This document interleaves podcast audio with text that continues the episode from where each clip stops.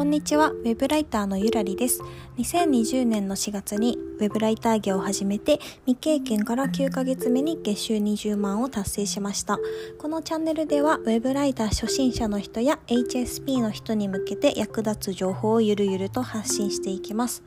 今回は、クラウドソーシング以外に試した営業ツールを全部紹介したいと思います。えっと、私はですねクラウドソーシング以外にいろいろ直接契約を、え、獲得したプラットフォームがあります。でそれ以外にもとりあえず登録はしたけど全然お仕事は入ってこないっていうプラットフォームもあります。で全部で6つぐらいあるのでそれぞれ紹介していこうと思います。メリットとかデメリットとか。で最初に6つ、えー、お伝えするとウォンテッドリー、ツイッター、オンラインサロンココナラサグーワークスライターステーションの6つです。それぞれ紹介していこうと思います。まずウォンテッドリーなんですけどこれはまあ私他のチャンネルでもいろいろウォンテッドリーいいよっていうのを言ってるんですけど結構直接契約を取るのにはおすすめです。どうやって使うかっていうと、えっと、結構ベンチャー企業でライターを募集しているところが多いのでその求人を見てあの、えっと、話を聞きたいっていうアイコンをその会社に送ります。で、まあ、いくつか送るとまあ、23社ぐらいから、えーと、まず面談しませんかとか書類送ってくださいとか返事が返ってくるのでそれで選考を進めていくという感じです。でテストライティングもいらないし、えっと、提案文を送る必要もないです。話を聞きたいというアイコンを送るだけなのでめちゃくちゃ簡単です。で結構やっぱりベンチャー企業はあの人手をあの求めているというか 結構大人数採用していたりするところもあるし柔軟にあの本数を決められたりとかするので仕事もしやすいと思います。で2つ目ツイッターですね。えツイッターはあの営業するのであれば「ハッシュタグウェブライター募集」とか「ライター募集」とかそういうので探すっていうのが一つの方法です。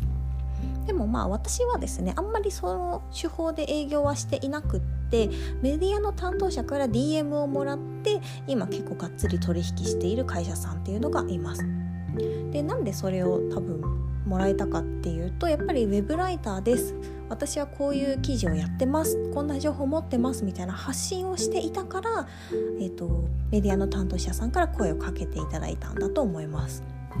なので、まあ、がっつり営業をするとまではいかなくてもウェブライターやってますっていうのをツイッター上でアピールするだけで結構お声がかかるっていうのはあると思います。なので、まあ、やっておいて損はないでしょうっていう感じですね。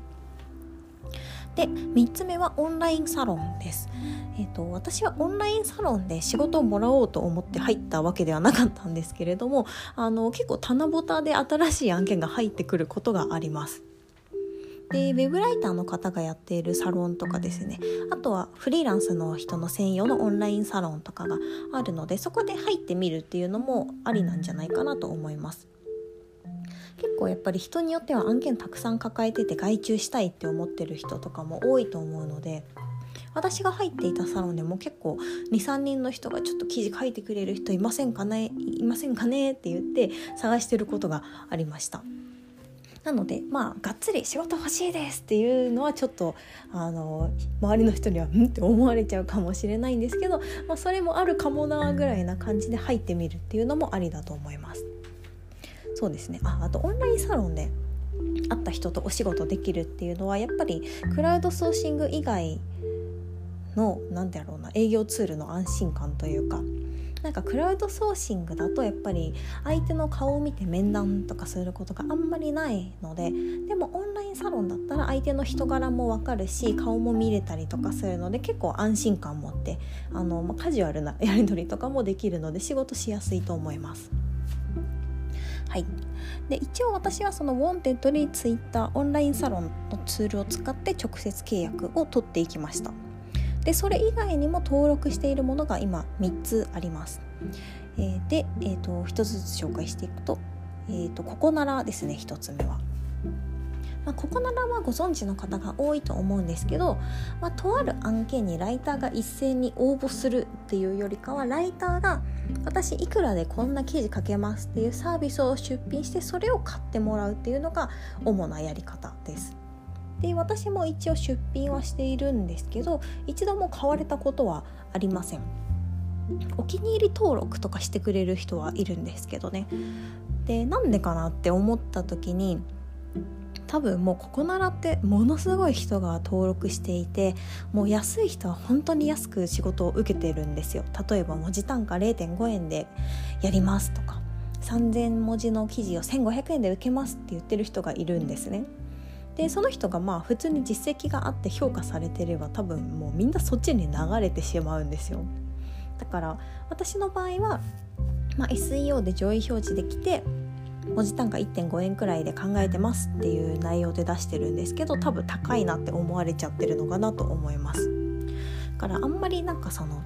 今から新規参入しても多分ここならに登録したらバンバン仕事が来るっていうのは難しいんじゃないかなと思いました。で、えー、と次がサグーワークスですね。これはなんか豚のキャラクターがちょっと可愛い感じのプラットフォームなんですけどえ、ー、と私はですねサグワークスプラチナっていうのに応募したことがあります。でサグワークスプラチナに受かるとですね文字単価1円以上の案件が保証されるっていう結構ウェブライターにとっては魅力的な制度なんですね。まあでも結果はですね落ちました。多分なんか確かかなり合格率が低くてもう本当に数パーセントの人しか受からないみたいな感じだった気がするんですよね。ちょっと曖昧な情報なんですけど。で結局落ちてしまったのでじゃあもういいやと思って別に他のツール使えばいいしって思ってあのサグワークスは全然登録はしているけど使っていません。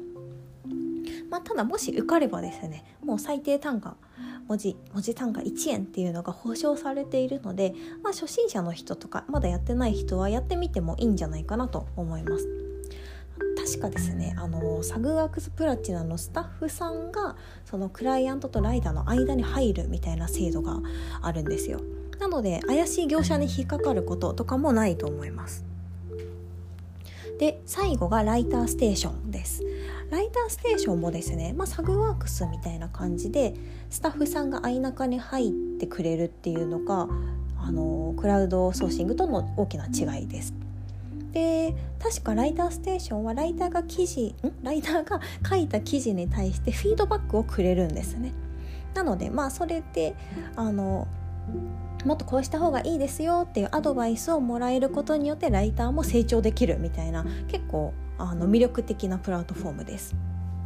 で私これ応募したんですけど落ちましてそのテストライティングにですね。だから結局登録もまだしていない。まあちょっとやってみたっていう感じです。で、まあ、すごくなんかライターステーション自体はいいプラットフォームだと思うんですけどなんかちょっと個人的にんって思ったことがあったのでちょっとエピソード一つお話ししようと思います。あの私がですね最初にそのテストライティングを受けた時に、まあ、それが受理されて合否連絡は営業日10日以内に連絡しますっていうメールが来たんですね。ライターステーションから。でああそうなんだと思って待ってたんですけど結局10営業日経っても連絡が来なくてん？と思って SNS とかで調べたんですね。そしたら同じ時期に応募してる人もライターステーション連絡来ないなみたいな言っててああじゃあなんか遅れてるのかなと思ってたんですね。で問い合わせしたんですけどそれも結局返事が来なくってで123日営業日後ぐらいに「あなたは不合格でした。残念」みたいな メールが届きました。でちょっとなんかうんなんかそっちが10営業日って言ったのになんでなんか期日を守らないんだよと私はちょっと、うん、なんか不審に思ってしまいました。まあただ別にそのライターステーションという会社自体が悪いわけではないと思うので、まあ、ちょっと私が個人的にうんって思った話をさせていただきました。そんな感じでちょっと駆け足でしたが、えーと、営業ツール紹介させていただきました、えーと、全部まとめるとウォンテッドリーツイッターオンラインサロンココナラサグーワークスライターステーションの6つを今回はお話ししました私が契約を取っているのはウォンテッドリーとかツイッターオンラインサロンとかが多いのでまあ、もしやっていないプラットフォームがあればその辺から始めてみると